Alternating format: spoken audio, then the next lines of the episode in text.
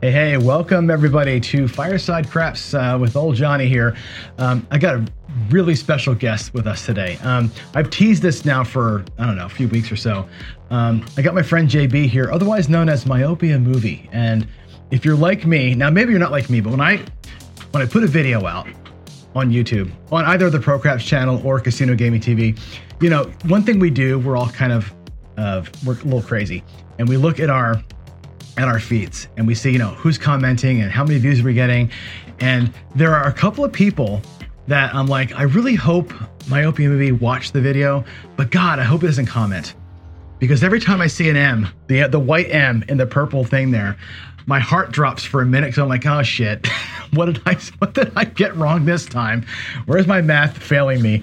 But it's educational, right? And so we've reached out, JB, and we've talked a little bit here privately. We've had a conversation or two on the phone. We've exchanged a ton of emails, and I've gotten to know you pretty well over the course of the last year or so. So hey, welcome to the show. I know we have lots and lots and lots to chat about. Yeah, thanks for having me. It's I was telling you in the pre-show we were. I think the first time I saw one of your videos was a Fireside Craps, you know, a year and a half ago, whenever it was. So it's kind of neat to come full circle and actually be on one of these things. So happy to do it. It's good, man. I'll tell you, the Fireside Craps thing, I lost a lot of steam with it. And I was telling Greg this when we did our last show. I started it over a year ago. We're talking like last November, right after the first Crapsathon, I started it because I was struggling with what do I do with the Pro Craps channel. Because I didn't even have Casino Gaming TV back then. It was just the Pro Craps channel. Yeah, and I thought, you know, I'm trying to brand myself as like, you know, how to play the game, quote unquote, how to play like a pro, quote unquote. And me going off with like opinions didn't seem like it fit the channel. Like I didn't want that to be like an all everything channel. So I said, let me do a podcast because I love a podcast. Like I love walking my dog and listening to people talk about stuff. And that's why I did it. And almost immediately I started the Casino Gaming TV, Coffee and Craps thing. And now I'm doing a live show every single day and I couldn't find time for this, but this is a cool format. I like it too. I mean, I even listened to, so I've watched / listened to every video you've ever made on either one of the channels, most of them more than once. Cause one of the things for the last 10 years of my life, when I go to sleep, I just put headphones in, listen to some kind of podcast. And this is just another thing that I kind of put in the rotation. So even when you're rolling out strategies and doing stuff that's more visual, half the time I'm still just kind of got it in my ears as just a way to kind of zone out and go to sleep. So I sort of enjoy the podcast methodology of it all. But that's cool. And I say this like last time, it's got to be a non-visual thing. The podcasts are great. You can just I do the same thing. I zone out, but I zone out to Waylon. Waylon, yeah. I always joke he's like my pillow buddy. Like I put him on and just like hear him roll and talk. You know. Seeing about his 12s and his ace deuces, and I get it. It just puts me out, man. Every time, it's fantastic. So, what a world, right? How, YouTube, like back when I started the channel, has completely changed. Like completely changed since then. You know, we've gotten so many more channels and information out there. It's crazy. And for a guy like you, who I know you're into the math, right? You have math in your life as part of your living. It's got to drive you a little bit nuts with all the things that are happening out there, right? Sort of. I think the thing that is really the thing that people probably don't fully understand until they talk to me for a bit, and maybe this avenue as we talk on this episode and maybe a few more down the line, people will have a better understanding of where I'm coming from. I really feel, and I don't know why this is, but I just sort of feel protective over the people that don't know yet. There's a lot of people out there. I love the game. I play more craps than anybody you've ever met. I promise you that. It's absurd how much I play. I've seen everything you can see, good and bad and ugly. And there's one of the things that really sort of hurts my heart, to be honest with you, is when I see people come to the game and not have think they have an understanding and not really have an understanding and just get smacked in the face with a dose of reality that is not just bad, but they didn't realize was possible. And there's one of the things I really respect about everything that you're doing and the channel and the way you approach this is, yes, you may not know 100% of everything that there is out there, but you have an inquisitive mind. And when someone can show you objectively, you know, maybe something that you might have had wrong, you sort of go, wait, okay, now I understand. And I think that's awesome. I kind of feel there's too many people out there. And as the number of channels grows, you're going to get some of all different types. There's just too many people out there with a mentality of can't lose type strategy crafting and stuff. And it's just not true. And I just want people to understand, once you understand, I mean, I really don't care what, I'm very libertarian about these sort of things. Just do whatever you want to with your money, play how you want to play. None of it bothers me. But what hurts, I think, a little too much is when I see somebody show up at the casino and you can tell they've read a book or watched a strategy video or whatever. And they've got this idea of I'm just going to come in, I'm going to win my X, and I'm going to leave. And they are blown away and shocked when it doesn't happen. It's like, I wish someone could be there and just go, look, let me help you understand the full reality of it all, and then make your own informed decisions. You know, I don't really see myself in the same light as I think probably a lot of people do. But I think the thing is that you come off sometimes in comments like, oh, you know, math guy knows it all kind of thing, right? Yeah. But in talking to you, that's not the case. And I think the thing you're hitting on here, which is super relevant, and I think the most eye-opening thing to me, and when I first started playing craps, I really didn't. I was young. I was like 23 years old. I didn't really put two and two together. But most other games, craps and roulette, I think are unique across the casino, and sports betting, but that's a whole different topic, I think. Craps and roulette, you can put many bets out there. Like, you know, blackjack, it's you put your money out there, and even if you're a complete novice, you put your money out there, you can give them the puppy dog look and they'll tell you what to do, and you either win or you lose. It's like a slot machine with live people. Baccarat, same thing, right? Pie gals, all those games. You put your one bet out, and hopefully that bet wins, and they tell you what happens. Craps, it's not, well, you can. You can play pass line and just kind of ignore the rest of the world, but you can put like a whole bunch of money on many different bets and lose for lots of reasons and win for lots of reasons. And all of a sudden, like you said, the worst thing in the world, you go out there and you win a bunch of money and don't know why. Like most people's first experience is that. But you could get whacked so hard in this game and not know why. And like, well, what the hell happened?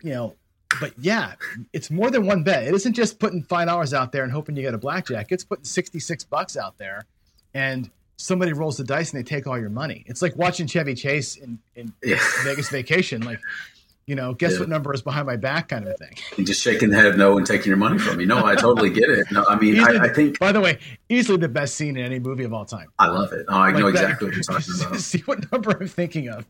I think one of the things that I find very perversely beautiful about the game of craps is that how much of the game is designed to give you the false impression that you can do something with it, that you can... outthink the table or time this or strategize that. Again, I don't have any, the theme of all of our talks will be, I don't begrudge anybody playing a certain way, doing a strategy, switching around. Do whatever you want. I just want people to fully understand what they are and aren't avoiding, strategizing against. It's this, you're playing against, you know, it's not literally a machine, but it's like in the abstract sense, this machinery that doesn't care what you're doing.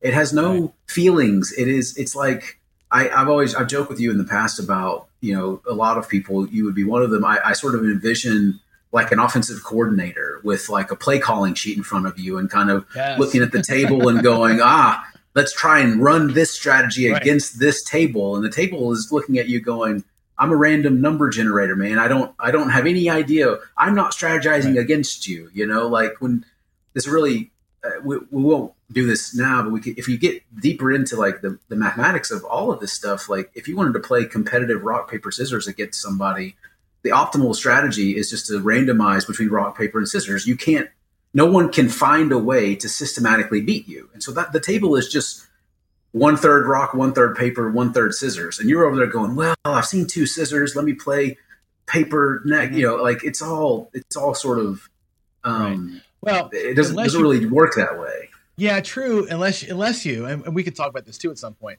unless you're buying into the idea of dice control or dice influence on any level. Because then what you're saying is, sure, competitive rock, paper, scissors, but I can tease out an extra 2 rocks every 100 rolls. And I can hide a scissors 3 times out of every 100 trials, then you are the OC. Then you got your play sheet out and saying, well, absolutely. I'm pretty sure that right now I'm feeling it. My hands are warm. They're dry. Table's good condition. I can hide that scissors for a minute. And if you can do it. Yeah. Absolutely. Then you're not playing a random number generator anymore. If you can do that, I will pay for you to fly to the Midwest where I live, and I get a semi-private table to myself 4 days a week, and I will play and you can sit there and shoot with an empty and half of the table will be completely empty. There'll be nothing impeding you. If you could do that, I will trust me. I will. You can come down here and shoot for me, and we will split the money that we win. I got no qualms about that. I don't actually think it is repeatably possible, but trust me, I wish it were, because the way I play would be insanely lucrative. Mm-hmm. Well, let's jump into that. Let's talk about how you play. Then I do want to circle back and talk about DI a little bit. Let's talk about how you play, because I think coming off as the math guy, right? You don't play pass line max odds math guy style. Like that's what all the books say you ought to do. And I was shocked by them. When we first started talking, I'm like, and I'm expecting you every time I do a video to come up, and crawl up my rear end and tell me, stop trying to teach people how to press, blah, blah, blah. You got to play the pass and odds. Like, you don't play that way. How do you play? What's your walk-up strategy? So the only thing that changes with me is the starting level. And the starting level of my bets has no pattern. There's no system. There's no, if I lose, I go up or down or anything like that. It's just based on how I feel. And usually if I'm in a super bad mood or a super good mood, my bets are higher because I'm either just annoyed with it all or it's been going well. I will do somewhere between 500 inside. So like 100 on the 5 and 9, 150 on the 6 and 8 place bets. Yeah. That is the kind of the base level. I have done as high as 4,400 inside as a starting point. That is rare. As a jump off point. As a starting point, yeah. That is rare. Is that going on tilt, or is that because you won? Yeah, mostly. Okay. A little. It's one of two extremes. It's either pure tilt annoyance, or it's been insanely good, and now I'm just going to start there. Sure. The probably the most common is 1,200 and 300 a number inside. And I start to press pretty quick.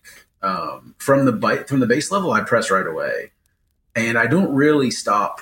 I mean, I shouldn't say I don't stop pressing, because it's not like I literally full press every single time, every single roll until the table maximum. Built into there is, like, for example, the first time a 5 rolls, if I've got 300 on it, I go to 500. So I collect 220. Yep. The second time it rolls, I put 200 on the 4 because I don't have a 4 to start with. So I collect 500. And I put 200 on the 4.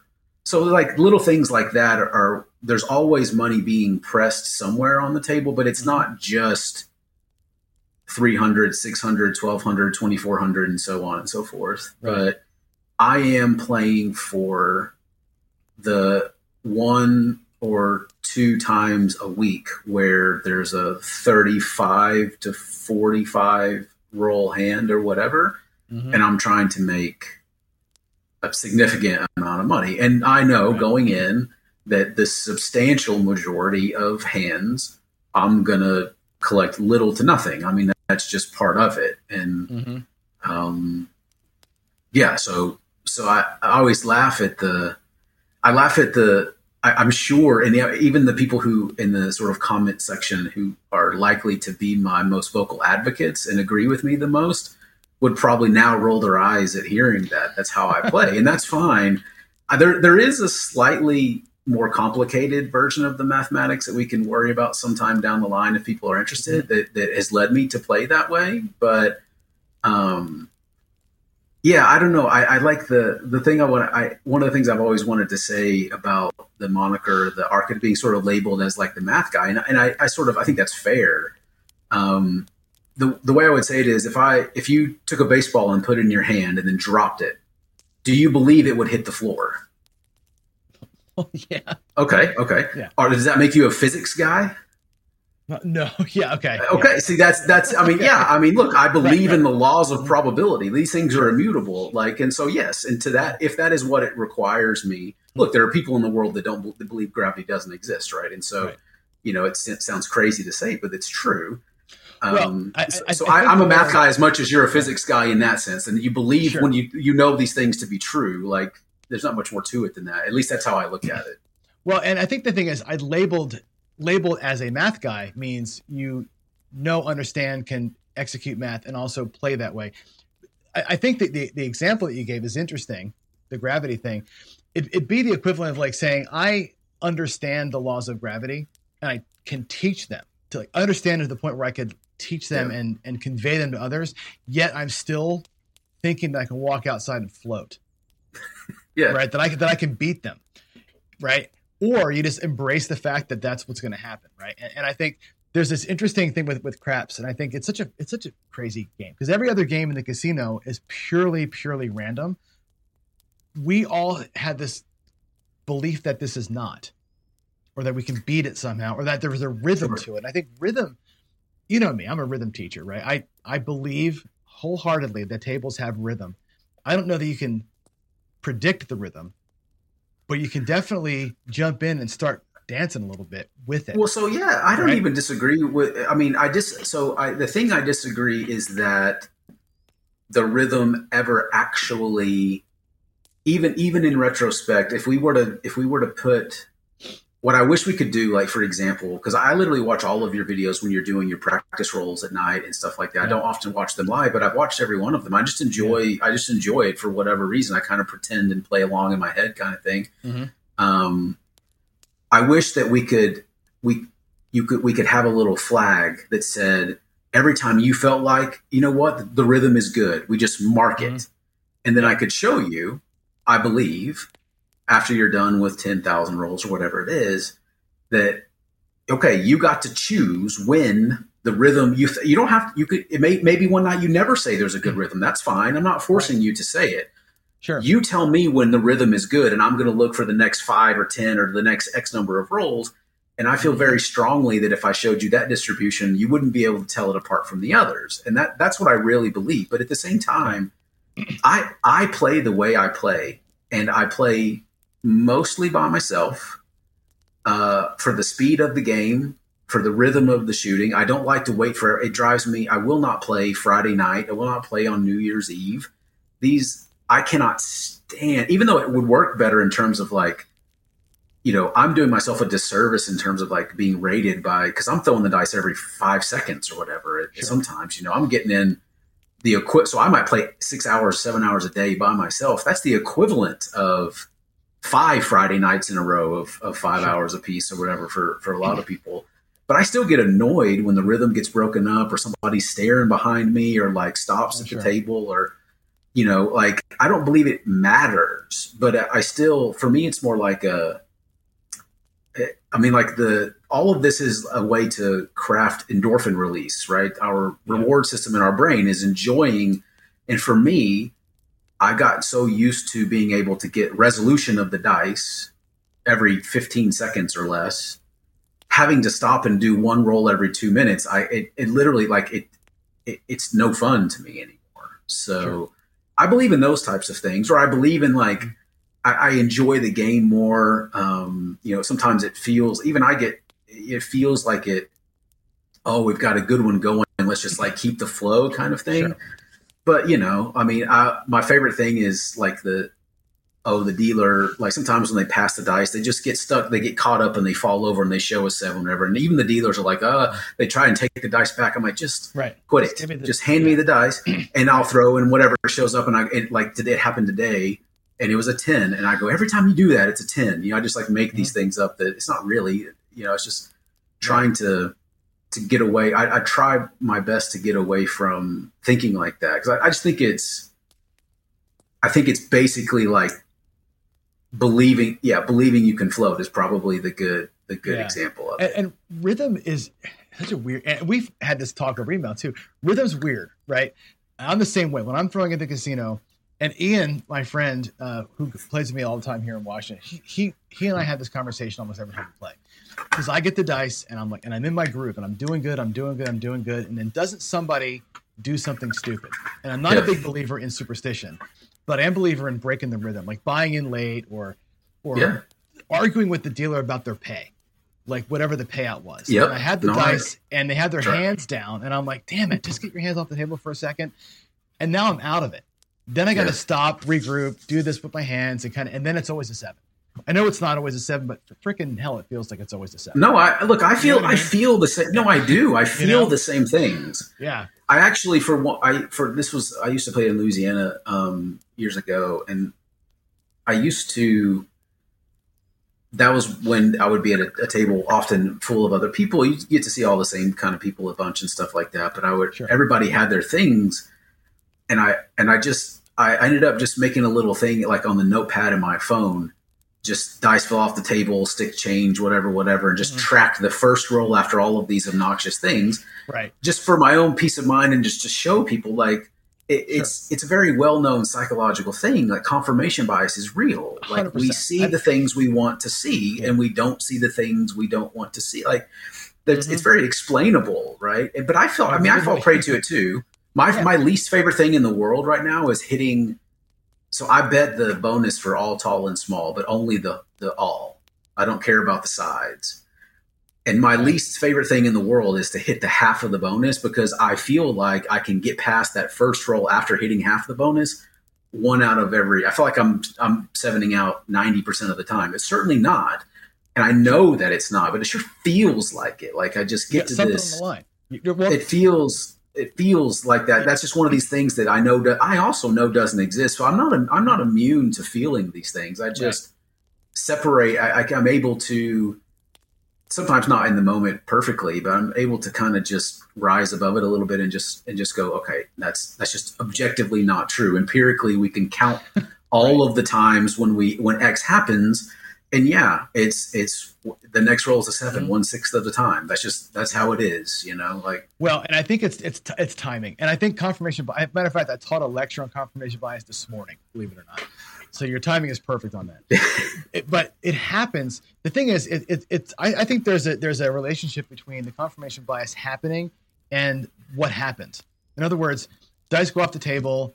It's going to be a seven, but if you're in the come out roll, you don't really. Your brain just puts that aside. Yeah. Who cares if it was seven? But if you've just had a 6 or 7 rolls and you're pressed up like you would be, right? You got 500 here and you're doing great, and you bounce one off the chip and it goes off the table, and that next one's a seven. You'll never forget that, right? And that's these things. Your brain, the engrams, it just implants them in there. Yes, it does. We anchor on these moments. We anchor 100%. Because they're basically high leverage moments, right? It's the same for me. It's the same way. So there was a time a few weeks ago that I was in the middle of a very, very good roll. And for me, that might mean several $1,000s on every number all the way across, right? And some, goofball comes up to the other side of the table where there's no dealer standing and stands there and starts to pull out, $120. And they say, well, you can play. It's not a table that I don't make it. It's not my table. I set the table limits a little higher to try and cut the volume down. And this place has agreed to do that for me on sort of low, I can't do that on Friday night or whatever, but they'll do it for me on Tuesday afternoon. And I appreciate that. And so we're like, just come over here and play. And it's like, just to let you know, it's a $50 table. And they stand and they go 15. He's like, no, 50. There's a sign right here. And we kind of point at it. And the whole time I'm just like, I was like, can you just leave me a play if you want to play? That's fine. I don't care. But leave me can you just stop coming up in the middle of all this? I've got $20,000 on the table right now. Jesus. Can you just leave me alone? And of course, like, you forget the fact that how lucky you were to, like, nobody wants to sort of acknowledge how lucky you were to get to that point. Obviously that was a roll that was, maybe 1 in 100 or so. Sure. So it's very, very, I'm already in a very lucky part, but when I've never turned a bet off in my life. But man alive, there've been a dozen times when I had to fight. I won't let myself believe in any of that. And it's like, if I wouldn't turn the bet off without the guy there, why would I do it now that he's there? Because he's not touching the dice. It's a little bit annoying that people can't read signs, but whatever. That rhythm. So, it's funny. And I should get Neil deGrasse Tyson on here one of these days to talk about this, but I know this is bullshit, what I'm about to say, but I know that slot machines work where they have an RNG running perpetually. There's always an RNG running. billions and trillions of calculations per second, right? And when you hit the button, it stops. That's your number. Yep. Yep. And I always had this, like, life is an RNG. Like, I'm living in a wide open RNG, and if I'm throwing the dice every 15.3 seconds, I'm in the rhythm. I got my groove going. The minute something screws that up, like, the RNG keeps going, and now I'm going to get that 7. I know that's not what happens, right? But it feels like... No, but it feels like you were going to get something different. What it feels like, I think, is you were going to get a different outcome. You got the bad one. Therefore, you say to yourself two things. I got a bad outcome. Mm-hmm. Something changed, which meant the thing was going to be different. Different than bad is good. I was going to get a good one, which may or may not be true, but it is. I look, I get it. I really, I sympathize because I do the same thing. It drives me absolutely up the wall when people stop, like they stop the flow of whatever's going on or whatever. Yeah. But the best roll I ever had in my entire life, we had to wait like about 12 minutes because I broke the table. They didn't have money to pay my current bet that had just won. And so, and we made it, I think, 5 rolls after that, of all the times in the world. Yeah. And I had a significant amount of money on the table when they got the fill. And it wasn't even that big of a fill, honestly. They could not have afforded, another 10 rolls. They could have, they would have had to get a second fill. But of all the times in the world that I had to go, okay, just, you talk about breaking rhythm. Like I'm in the middle of, it's probably a 50 roll. I don't know how many. I don't really track these things, but it's probably 50 rolls or whatever. And I'm at table max on several numbers and like 2-way max, put bets and place bets. And I'm like, I don't really stop, right? And this is, I have like, it's just me, but I've got like eight people's racks full of chips. It's curving around the table. Like they literally couldn't pay. I had $1,000 hard six. They couldn't pay. They didn't have enough money to pay. And for me to go, okay, that was like the hardest test of it all to go, okay, none of that matters. This is just the next roll. We're just in the middle of the roll. I don't know what the point, just, and we did, we made it through, that's a time when I'm sure if it had been a 7-out on the first roll after waiting for 12 minutes, I would have been so angry with it, but there really wasn't anything that could be done in that time. But there was a big part of me. It's like, why don't you just like come down to only 2,000 a number or what, it worked out to be to where we did get, I think, 5 rolls after that. So it was, as good as a perfectly normal outcome or whatever. But you talk about high leverage spot. I mean, those are the things that will stick in your mind forever. That long of a wait. Well, and the thing is, like I said, if these statements are both ludicrous, right? One is my RNG statement, right? I feel like your personal RNG is going and you're going to get the different outcome, which I know is wrong. The other side of that, though, and coming back, let's wind back a little bit. If you think you can throw the dice with any kind of leverage, any kind of control at all, like I think I kind of can, that long of a wait takes me out of muscle memory. Like you get into a groove where you got it, and you wait 11 minutes. Now you don't have it anymore. So I have gotten superstitious in that regard where, and I've done this, I've like set the dice and, somebody does the reach in thing, or I've dropped them. I've like got them ready to throw and I'm like, oh shit, I drop them. And I wipe my hands off. I say, turn my bets off, grab the dice again, and I get one throw. And then I come back in and make sure I'm still okay, which I know is stupid because I wasted a 5 and then I 7-out, and I realized that it's not smart. But from a standpoint, you got it, right? Does that make sense? Look, I'm somebody when I was younger, I played several sports at a reasonably high level. I played golf, as more than a hobby. I truly, truly understand muscle memory, repetitive action, what it takes to get to be as precise as you need to be. I'm somebody who has, last year, I shoot in the high 60s pretty regularly. Golf is not just it is fun, but it's not just a fun thing for me. Yeah. I really, really, really understand what that means, getting in the zone and being locked in and stuff like that. I just, I guess I've just seen if it is possible to do something like that. Mm-hmm. I would have by sheer chance, I would have run into somebody that could do it by now. And I haven't. And I've actually played at the same table with more than one. I don't want to mention it because I'm not trying to denigrate people, but more than one you know, person who, if I said the name, that people would know. Everybody listening to this would know who I'm talking about. More than one person like that. And it's, and I know that, and I don't actually think they're worse than random. Don't get me wrong. There's no such thing, sure, really. But I've never seen someone who, you know, is a quote unquote influencer be even average. And so it's hard for me. Like, again, I don't chalk it up. I don't think that they're worse or anything like that. I'm just like, and I don't mind if people, as long as people aren't taking, you know, 40 seconds to set the dice, I don't really care what you do because I don't think it matters. But the number of times that, like, I had a person, so I was on a trip, I was playing craps in another country here about maybe a couple weeks ago anyway. And, you know, and there's this old man, he comes up to me and I'm betting, you know, more than the rest of the table combined or whatever. And I don't care. I stand at stick left or right one because I like to be first in line in terms of when we're going around the table paying the bets. Sure. That's the only. I'll even pass the dice. I shoot the dice by myself so much. I'm happy to let other people shoot plenty. I don't care. I wish we could just, as long as it's going to go quickly. But this guy, he just comes up. There's 8 spots at the table open basically, and he's like, "Can I have this spot? I really only want to shoot from here." And I'm like, "Are you serious, man?" You know. And he goes, "Yeah, this is," and I was like, so I'm going to be the bad guy if I say no here, which I think is crazy. And so I go, okay, fine. I said so, but he goes, trust me, I'm going to make you some money.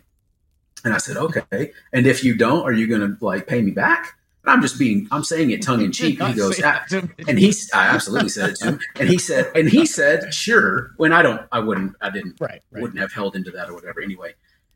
And so he gets up there. He has 2 hands. The first hand, he goes 7-5-7. So then we go around the table. Now he's got a chance to have warmed up or whatever. He's got a notebook out. He's logging everything. I mean, he's got every stereotype you can come up with, right? And the second time he goes 7-7-3-7-8-7, and I'm like, okay, thanks, buddy. Yeah. Like you never ever hit, like you didn't hit a single number. And I know that's only 2 rolls and that doesn't mean anything. And that's sure. But like when you combine, I don't know, I just have this list. So it wasn't this guy, right? This particular person. But if I put all of these guys into the same archetype and if I kept records of these things, I'd probably be down, you know, I don't even want to say how much it might be, you know, on professional dice influence, shooting the dice, like, please just stop. Like the facade it's hard. Like I said, I would trust me. If you can pull this off or someone, you know, can pull this off, we will make an arrangement and I'll be happy to let you come shoot in the best conditions you could ever hope for. And I'll just sit over there and bet, shoot until you're tired and then stop, you know, but well, I don't know. I've played with a few guys that are really good and have done really well for me. So I've seen it. And again, you can chalk it up to they had a great day randomly, sure, or they're actually doing it. I've had great experiences. I've had some bad ones. And I'm the first to admit my own experience has been terrible sometimes. I'm sometimes really awful. And I've said this, and I think I said this on one of my practice shows when I was doing it at night. It's so different, and I think it's unrealistic, even what I'm doing out there in the garage practicing. And I think I'm making some headway. I'm getting better. I feel good about things. But at the actual casino, you get the dice and you got to warm up, right? Your first time is 4, 5, 6 rolls. It's garbage, especially for me, right? I'm just trying to feel it out. It's an hour and a half. I got to survive. Yeah. I got to survive an hour and a half to get the dice back, and yeah, I'm not loaded, right? So if I buy in for $1,000, I got to make that last for all the other schleps out there. And again, sure, I'm okay. You all suck except for me. So it's, you know, it's a adult pass and a comeback. I'm waiting for my turn. Yeah. You know, and in that hour and a half, whatever muscle memory I might have gained, it's gone. Yeah. I suck again. Like I said, I mean, come to the Midwest, buddy. You can sit there and shoot you can warm up. I mean, it's literally the setup. There's not another person at the other side of the table. There's not even a stack of chips and a dealer standing there. Nothing. Right. It's as pristine. It's just like you shooting in your garage in terms of there's nothing on the other end of the table. You're the only shooter. You can get your rhythm or what, like, try. Look, I wish it were true. Getting into it is that for a shooter, you feel like we've talked about this, right? You feel like you're getting with it. And I think we talked about this once too, about like you said, tracking the throws where I'm in rhythm. I just want to track the throws where I felt like it was a good throw. Me and too. I would give anything. I think it's so. I did it one time just because I don't know. I'm just a nerd with data and things like that. It's just my nature. I'm like, I do empirical research for a living, and so I'm into this kind of stuff. I enjoy looking and analyzing the pictures and the charts and all of that stuff. And I only did it for one video, but you know, because you don't always say anything, but sometimes you throw and before they stop, you say, "Yep, that was a good one," or "Up, that was terrible." And you know, every once in a while, and I flagged them, and the punchline is it. I don't know that you'd feel any more confident about your ability to pick it out. Like there were plenty of that was a terrible roll that ended well. There were plenty of that was a good throw that ended up in your case with 5-4, which is a quote unquote bad outcome for what you're trying to do right now. Right. In that setting. Right. Mm-hmm. You know, and so I only did it for one video just cause it was just my own little curiosity. Right. I wish we could too. I do. And it's very subjective. It's like, okay, that felt bad. Of course it is. But what you can say is, and again, I think that the metric I'm trying to get to is how many times can I pull off what I would call a perfect throw? Like it's freaking hard. Golf is a great analogy. I think golf is the best analogy because it's so damn hard. And I was a 2 handicap through high school in my early 20s. So I get it. It's hard to master it. And the minute you step away from that game and you come back to it, you're a 15 handicap. Like you don't just show up and get it. So to work the muscle memory to a point where you can repeatedly do a perfect drive, a perfect throw. I want to know. Like I said, on the golf course now, one out of 5 drives is on the screws, right? On the craps table, I'm probably 1 out of 10 shots that I throw, I feel like is on the screws. Yeah, I'm maybe 1/10 of the time was where I go, oh, that was perfection. Yeah. So I guess part of it is it possible for me to throw a quote unquote perfect shot? A, B of the answer to that shots, is yes. The answer to that work.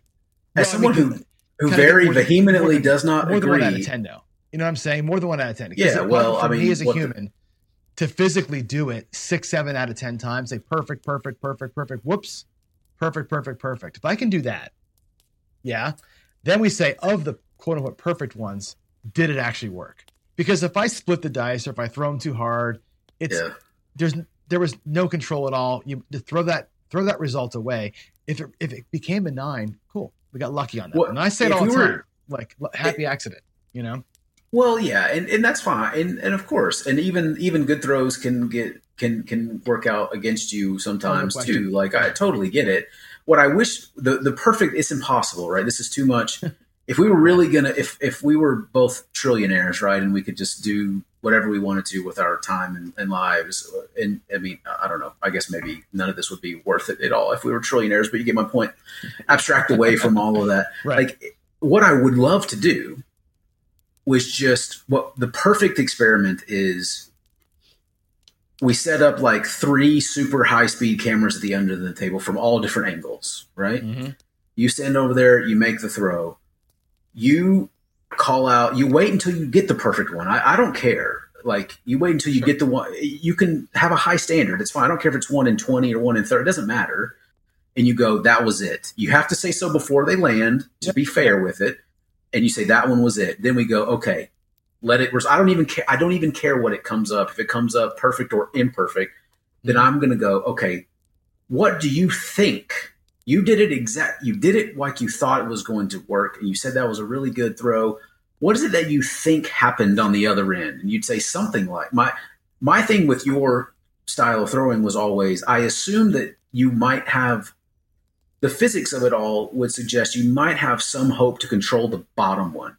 Because if they both traveled together and landed on one another, you sort of suppress the bottom die into the table at its face, and it's less likely to move around very much. That was my thought. Yeah, that's like what I'm going for, though. Yeah. Well, I'd like to know what you think is going to happen, and then live we just go, okay, awesome. Yeah. That's what you think is going to happen. Let's look at the tape in super slow mo from three angles, because there was a guy 10 years ago. All his videos, all his I can't is like something Hightower or something like that.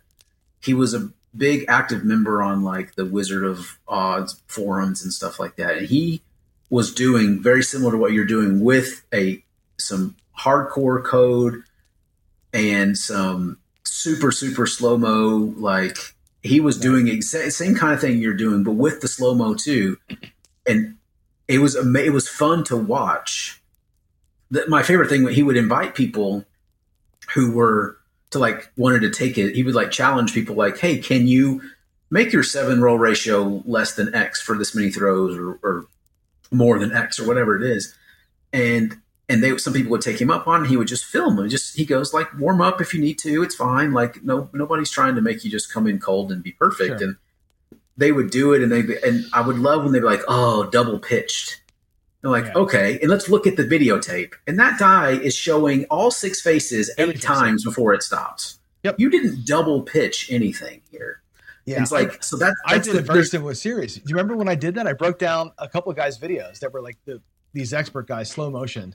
Yeah, and even Ed Robinson sent me. He and I did an interview, and he sent me some of his videos of his own slow mo. And he's like, "Look, man," he's like, "every face is showing. I get it." He's like, "It's all about," and I've said this too. It's all about the energy. It doesn't matter. I don't think the set does matter at some point, but. What faces are showing when they're tumbling around is less important than how often they roll over after the final landing. That's what it's all about to me, because we know this, you're always halfway home, right? When die one lands, you're halfway home every single time. Yeah, sure. And to me, it's about like, especially with the set that I'm throwing. I think this dice being stacked and the spin rate that I've got, what I hope to see, if I could get the $1 billion slow motion camera you're talking about, and I have seen this a couple times when I've tried slow motion, is that I skip them in, right? And they hit so hard. And Cashier's Cage gets mad at me for throwing too hard. But I think you need that gyroscopic energy coming off those dice. They got to hit hard enough to hit the diamonds and keep spinning, right? Sure. On that same plane. There's like an angular momentum argument to be had here. Like I totally understand what you... And if I can keep them there, right, in that same... horizontal spin after contact, when they hit the table, then you're hoping for just one or two rollovers. Like you're just trying to control, like how quick is it going still? You cannot control the faces that show, I don't think, with my toss at all. All I can hope to control is how much energy and how many times they flip after they hit. And I think the horizontal spin is a big assist in that. I think it helps. I don't know. Well, I think one of the before we had spoken or emailed or anything like that, there's been 6 or 8 sort of Mount Rushmore argument. No, I say arguments, but I don't think that's a bad word. I mean, discussions that you and I have had, disagreements on things and, or whatever. And one of the originals was that you were basically, it was the same idea about, it started with this sort of energy thing. And you were kind of like, I think on one of these die, I mean, I'm going to paraphrase and I might misspeak a little bit, but I'm trying to just get the gist of it. That one of the die what if I could remove 3 of the faces off of it? Yep. And I was like, fine. First of all, I don't think you can do that, but I'll even grant you that it's possible. If you can do nothing with the other one, if it is randomly 1 through 6, it doesn't matter if you can, because what that means is, let's just pretend on the second die, you could perfectly control to where it was only show a 1, 2, or a 3. You could remove the 4, 5, and 6 off of the die of the second one. If you can do nothing with the first one, well, that just means that some of the time I'm going to never throw a 7. And some of the time I'm going to throw a 7 33% of the time. And it's going to turn out that half the time of 0 and half the time of 33 works out also to be 1 out of 6. You haven't done anything, right? Like that's just, there's no opinion there. That's just the reality that's just the facts of how the arithmetic works. And so it's like, unless you can control, remove faces off of both of them. Right. then we might be onto something. And that's what we're going for, right? So that's why I told you to set it up. And I know I feel like I knew this was going to happen. I feel bad because the number of times you've had to explain to somebody else, yeah, no, I understand I'm throwing a bunch of sevens or whatever right now. The point is, it's not that the set doesn't matter. It's that we can't do any science on it if we keep changing the initial conditions. Totally. You're not allowed to go outside and see, like, you know, take a picture and see how far you can see if you do it on only rainy days and then sunny days and then try and mix them up together, right? This has to be, you have to start them the point, and we'll get to there when you get to the end, is like, the point is, if you could show that you can control the number of any face to show up, well, then perfect. Then we'll just stack the fours on top of each other and bet inside numbers or whatever it is. Right. Like, it doesn't make any difference. Like, I mean, you talk about no one's going to be able to sharpshoot, right? But when dice influencers or controllers or whatever euphemism they use for themselves now, when they start moving the goalpost, when you hear them say that the set doesn't matter, well, that doesn't make any sense to me, because if you've got some ability to influence the final resolution, I said that. Nobody else does. I've said that before, but I don't think anybody else. Yours, for what the experiment you're doing, it doesn't matter. It's It's like you could just as easily do 2s and 5s versus 1s and 6s, and we just count those instead. It doesn't make any difference which one you start with. What matters when you start, and I say this a lot, when you start with the 2s on top or the 5s on top or the 4s on top, it's the 7s are still in the same spot. Right, yeah. Both die are on primary. You're still got half your rolls are 7s, and that's what you were saying before. Like, if you controlled one but not the other one, 50% of the time I'm looking at a 7 with some of these sets that I use. Do you ever see my black and white dice that I built? My other practice dice. You got to see these things. I don't know that I have. Oh, these are cool. Yeah, I'll show them to you. You can see them on camera. I made these dice they have black. Okay, yeah. They're black on one side, and they're like white on the other side. So all the sides are white. I got and all the ends are black. So when I stack them, I stack the black side on top. Yeah. And how many times do I get a black? How many times do I get a white? Because that's all I care about. Can I control? Well, that's all we're doing. And that's all I'm doing with the 6s and 1s. I wish I could buy actual dice like this. Like, if you can, because it wouldn't matter. The set wouldn't matter to me in that regard. It saved you the time of having to explain to people every video that I know the second. I know. I feel bad about how many times you have to do that explanation. That's like just. And in my morning show, it's the same thing. When I do the weekly paycheck thing, I get a lot of advice for changing sets. Like, I can't. I'm logging rolls every time, and if it works, it works. And if I get more 7s, fine. Maybe if it works, you'll be changing the die every time. Every roll. Yeah. Well, you'll go, I'm trying to hit a 9 now. Let me put 4s and 5s in the middle or whatever, right? Yeah. I mean, that's going to be your job, right? If we ever figure this out, because if you can make the 1s and 6s show up more than they should, I will tell you how to set the initial conditions, and I'll buy your plane ticket down here. That's fine. So let me ask you a question, because we'll probably cut off here in a little bit. But what does 3% mean? Because right now I'm doing that. I get more 1s and 6s about 3% of the time. I get 3% of the time. I get one die to work and one die not to work, which is the perfect condition. There's no 7s. I'm there 3% of the time. Is that actionable, or is that still so small that it doesn't even matter? Like, what's the number that I have to get to, or that you would be like? I could give you a more robust answer. I could give a more detailed answer with some time to work through exactly what that would mean. Anything matters a little, right? I mean, it's just So it'd be like, what is a good way to put this? So it'd be approximately like say, I'm going to have a strategy where I just bet, the 35 black at the roulette wheel or whatever. But I get to take one of the numbers off the wheel. Something like that. So not nothing. In a game like roulette, that's not a 2.5% edge. Isn't, if for somehow you could do that, wouldn't be enough. You'd still be losing less. Mm-hmm. In craps, in certain betting strategies, you could get it to where, I mean, I don't know if that's enough. I need to think more thoroughly about this, so I don't want to give the wrong answer. But every little bit would help if it were real, right? If it So yeah, I mean, 2-3% is not nothing. If you could lock that in, I would prefer you to be able to hit 3s and 4s slightly more often, because I like to bet inside numbers or whatever, right? Sure. Like, so every little bit helps, if the bleed is lower than it would otherwise be. And I think that there it is. You just hit on the magical phrase. Because I think, honestly, the result of all this is not going to be me hitting more inside numbers to make a bunch of more money. I may find a better pocket, but I think the thing is going to be a smaller bleed. You may lose one. Well, those are the same. So the way you lose less often, right? Like, you don't get burned for your 640 across, and you don't get burned one. Like, we were talking about, betting across versus betting two numbers, right? Right. And betting across is an 80% win rate. It's a 0.83% house edge and all that stuff.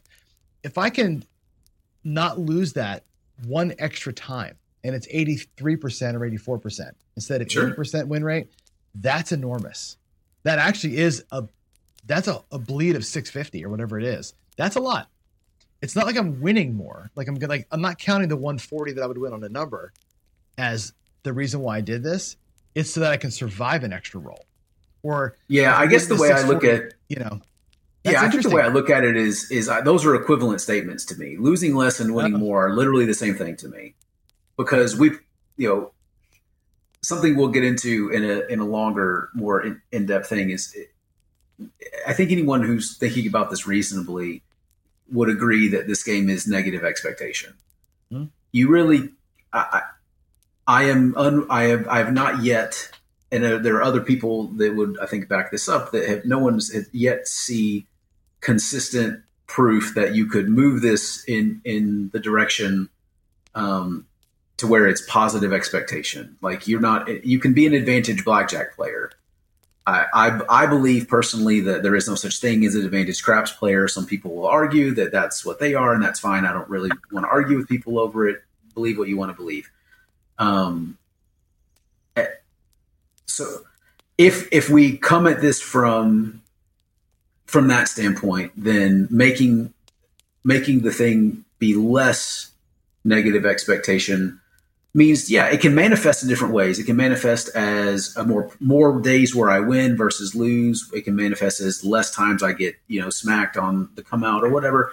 But mm-hmm. I look at these things over, enormous scales. And those are the same thing, right? However, it may look different to different strategies along the way, but the thing we'll get into this in another time. But we have to, yeah.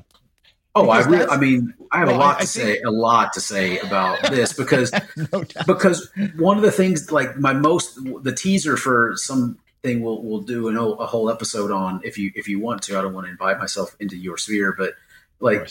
One of the things that we really need to talk about is the strategy crafter's relationship to variance, because I don't know if I could, I could show it to you in an objective way. And some people it would probably resonate with, and some people it probably wouldn't.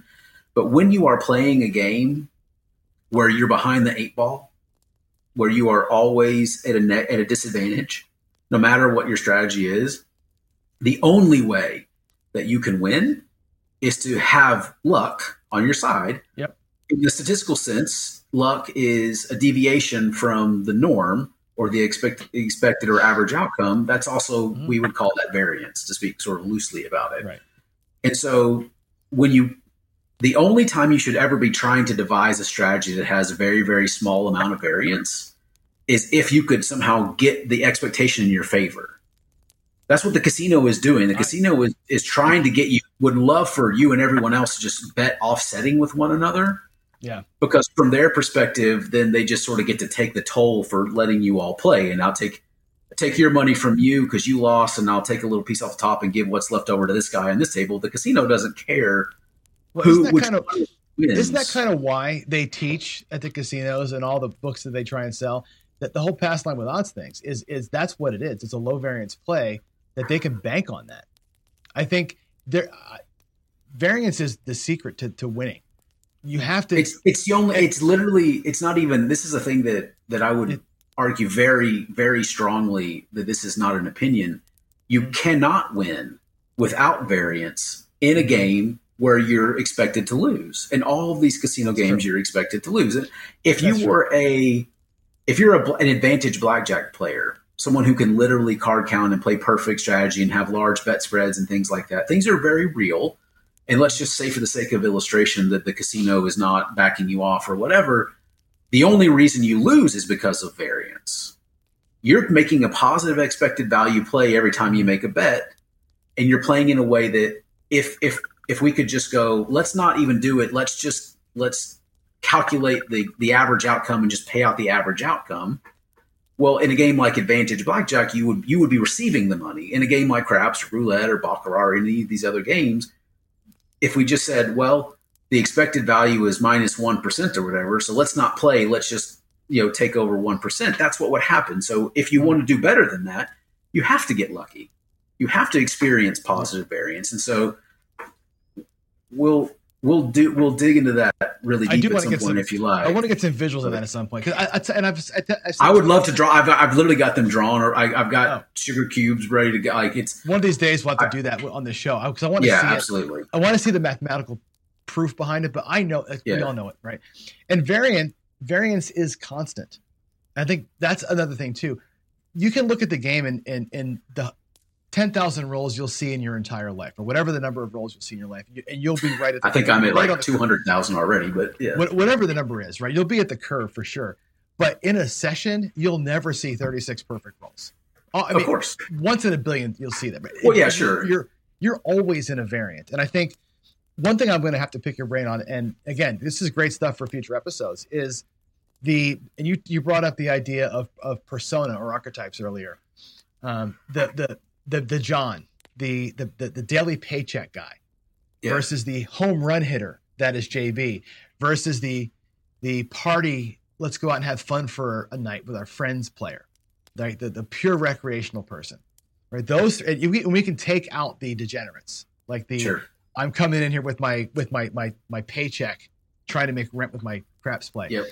The three main archetypes, they experience that variance in a whole different way. They experience it the same, but they profit from it or not in different ways. And I think that the paycheck player just has a whole different view of the world, right? And in 27 good variants, they're going to make $500.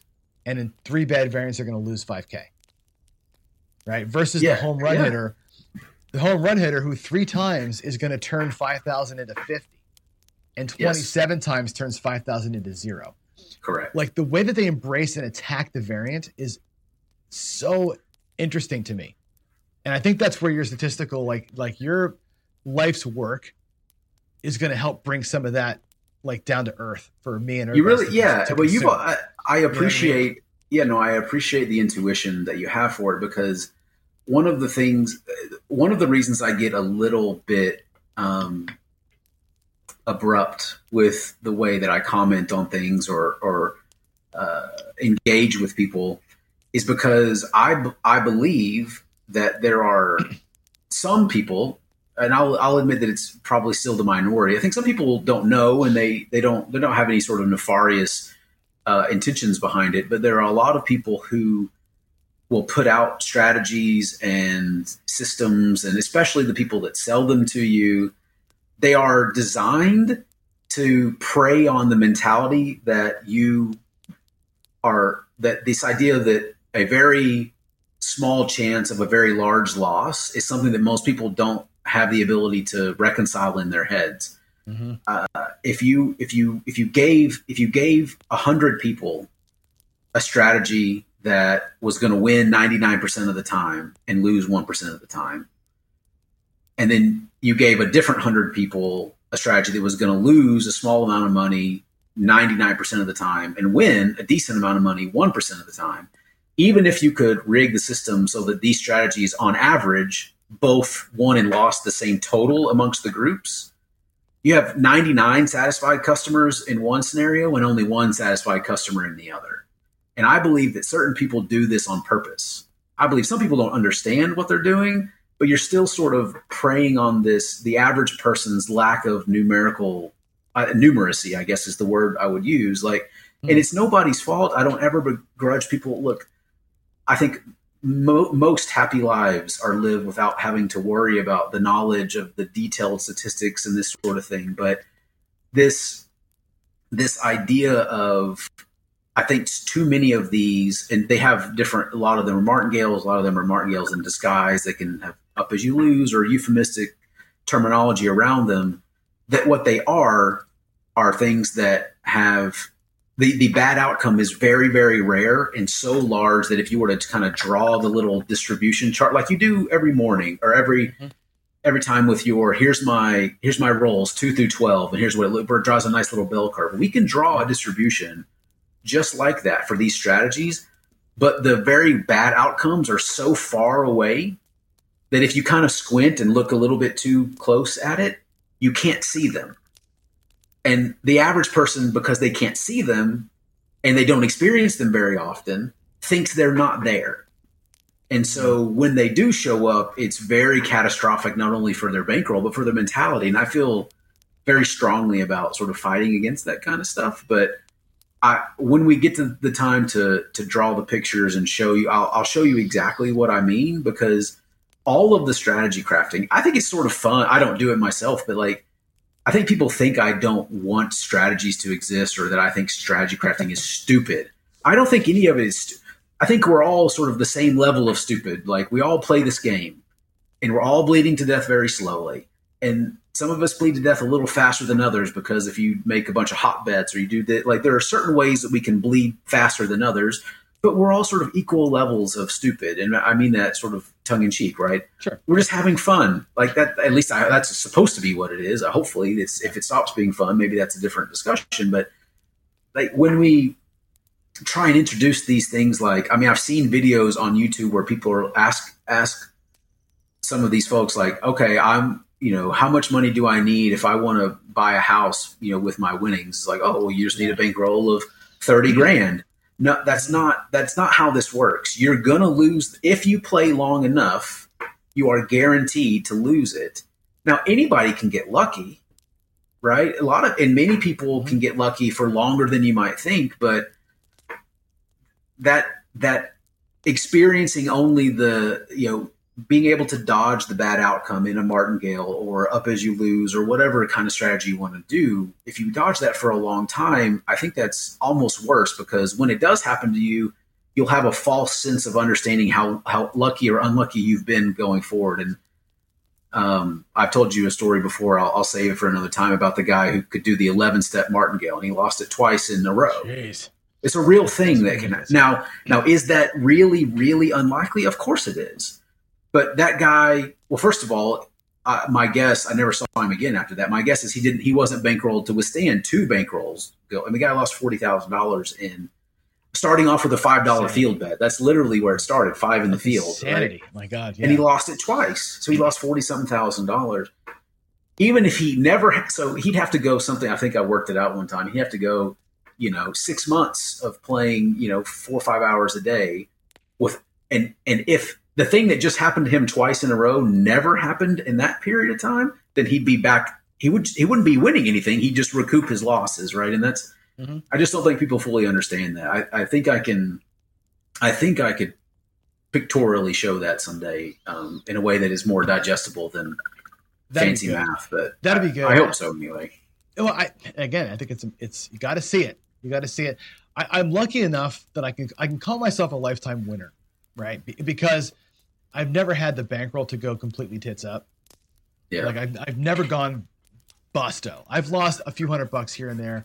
I've won big enough times to cover my small losses, because I've always been, $1,000 or sub $1,000 player until just a few years ago. So all the analogy, I agree. So I don't dispute that. Let me be clear.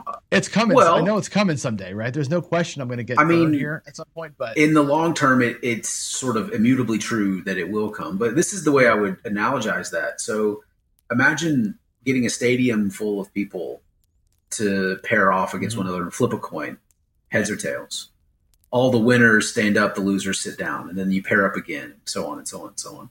you could take, you know, the entire Seattle Seahawks football stadium full of people, and after about 15 or 20 or whatever it is, flips, you'd be down to one person who still hadn't lost a coin flip. That person's not good at coin flipping, right? That person's probably going to start to believe that they're good at it, right? But even if it's literally a computerized random thing and, like, you know, whatever, that person has no coin flipping skill. Just the nature of this game, if enough people play enough different ways and so on and so forth, someone is going to, if we cover all of the possible outcomes, well, some of those outcomes are, yeah, I've lost, you know, 5 sessions in 150.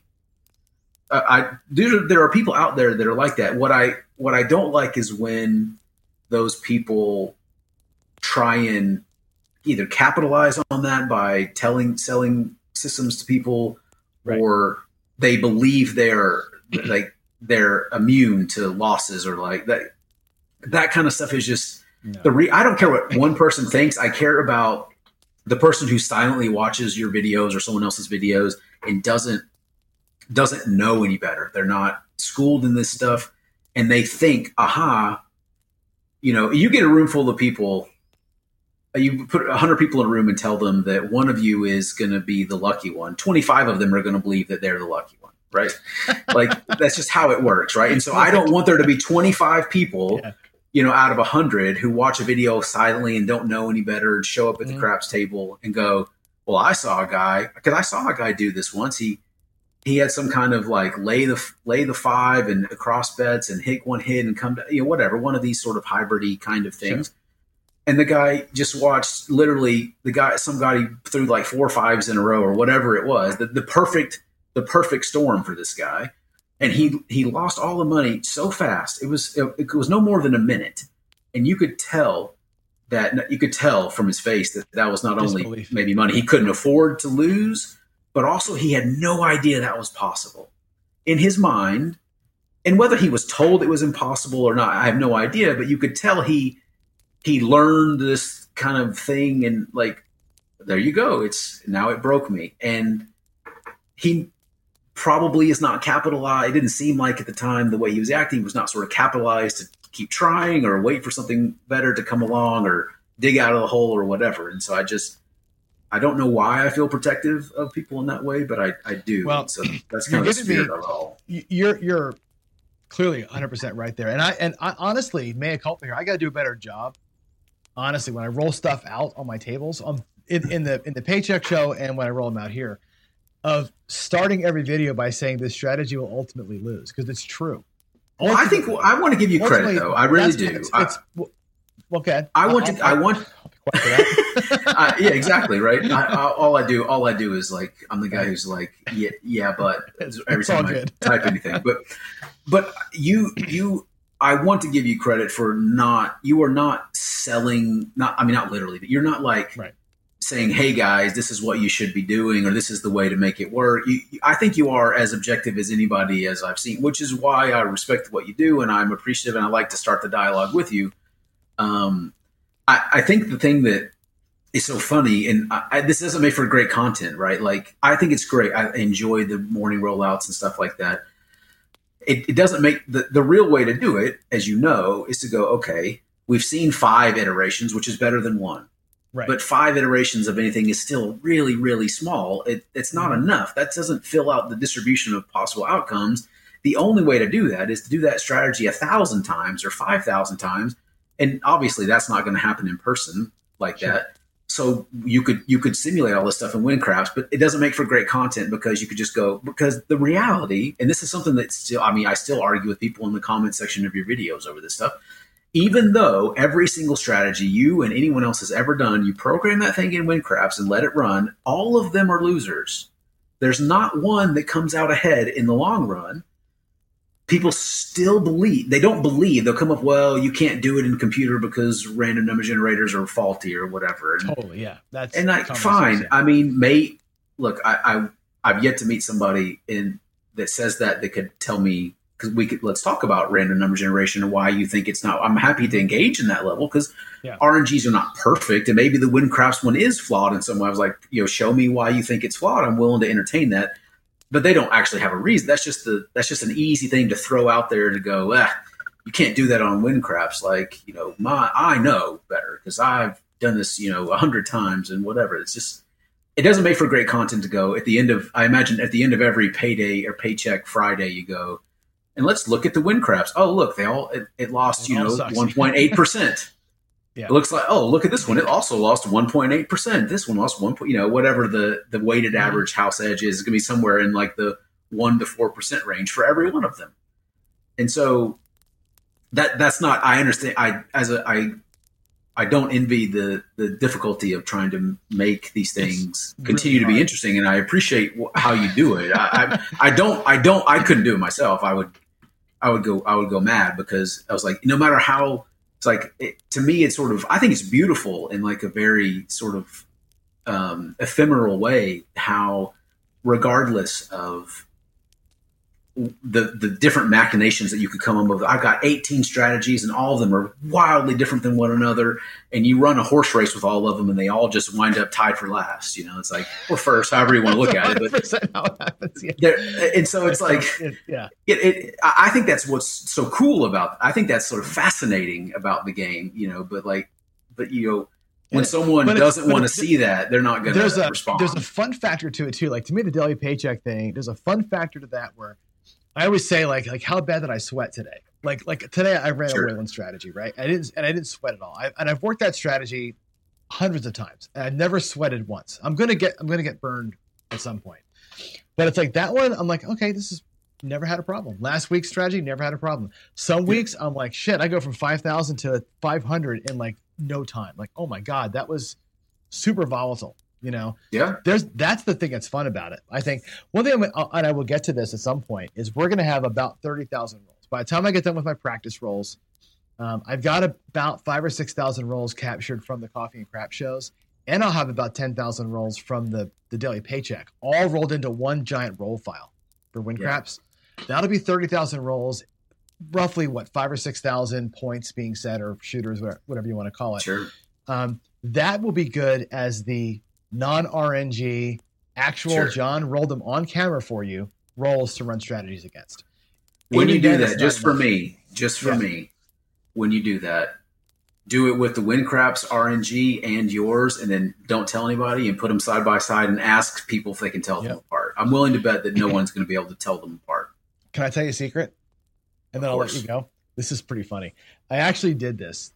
I did this comparison today, actually, for the show, where I did 160 across and I did a $30 6 and 8, right? One hit and down, just to see what would happen, right? I ran it in WinCraps and I have 3 roll files. One, which is all the rolls I've done so far. So it's like 9,000 rolls or something like that. I ran it against that, and all of them, they're doing this. And then all of a sudden they start shitting themselves and it goes to zero. Like it always does. And I'm like, man, that's weird, because they were actually, I was like watching the graph. I'm going, these aren't that bad. It's almost like the 0.083 house edge is kind of doing its thing. It's kind of treading water. Then it just goes into the toilet, Well, then I realized that I have my controlled shooting, my garage shooting, as the first 3,000 rolls in that file, and the second 6,000 rolls is all the bullshit from the morning show. Yeah, that's where it tails off, and I'm like, I got to show him this. I got to get JB on the phone and look. My good throws actually made me money and my shitty throws lost me money. I know it's confirmation bias, but it cracked me up when I saw that. I am going to split that out and do 2 separate runs because I think you're right. I got to see the I'm trying, the I don't care rolls, and the RNG, the pure RNG rolls, and really see computer, how that split is, because it'll be fascinating. This is the kind of stuff that I'm a computer guy, that I can nerd out on that crap forever. I could do show after show on that stuff. People would all fall asleep. They'd have to do it like a cocktails and craps. So they can all drink while I'm doing it. But to me, it's fun to see that kind of how the weighted averages work out like that. It's very cool.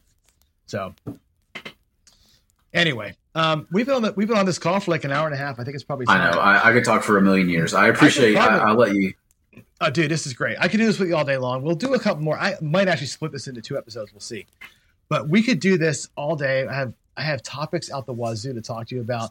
I may even bring some other folks if you don't mind, and we can have a 3 or 4 person kind of back and forth on some things, because I think you're bringing this whole different academic outlook on it, but you're also like a realistic adrenaline junkie too, which I think is this fantastic, like, superhero. I think it's cool. Right? It'll be, well, I mean, I think that's a very kind way to put that combination, but yeah, I would just say I come at this from, yes, I understand all of the underlying fundamentals, but I'm a practitioner too. I play a lot. I mean, my guess is that we'll see. I don't know how far your reach is, but my guess is that I've given enough away there's certain people that play with me often enough that are like, my guess is some of those people watch these shows and listen to this stuff. They'll recognize it, and that's fine. But yeah, it's, I am not just, I'm not the old man at the end of the corner playing, Dewey don't with, Max don't odds on 1 point or whatever. Like, that's not, that's not what I'm doing. I just, it's funny because that was my total, again, bias comes into play. That was my picture. I don't. And then, and you had this idea of bias where you put somebody in a box and you meet them and you talk to them and you go, okay, they stepped right out of that box. Like, they completely smacked my preconceptions, which was awesome. And I think that's, I appreciate that so much.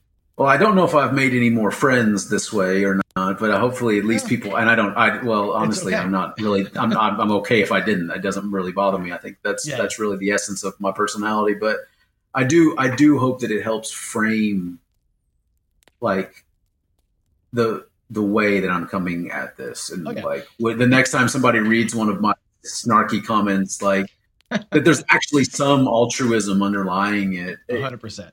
I just, I'm the kind of person that I will try and get an uninformed flat earth believer to stop believing the earth is flat.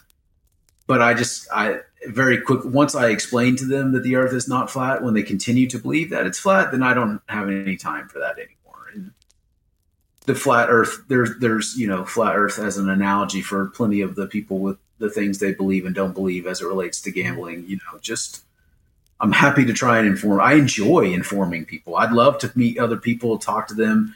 I'm happy to answer questions, about whatever I can add value to. But I just kind of wanted to do this as a way to give back a little bit, because I've listened to your stuff. There's no telling how many hours of my life, content wise, I've consumed of yours. I mean, hundreds and hundreds, because I've listened to so many of these things twice. So I just thought maybe if there's some insight I can give to try and help you a little bit, I'll be happy to do it. Well, and if you're happy again, I'll be happy to chat about whatever. Definitely so. And I said, I think your altruism comes through. I think that's a great thing. I think you add a lot. You added a lot. Just and this is like, we talked about this earlier. This is like a 10,000-foot view. Yeah, we haven't got into the weeds. I mean, there's probably some people who are thinking that we're in the weeds, but I assure you, we're nowhere near the weeds yet. Not even close to the weeds. We're looking at the weeds.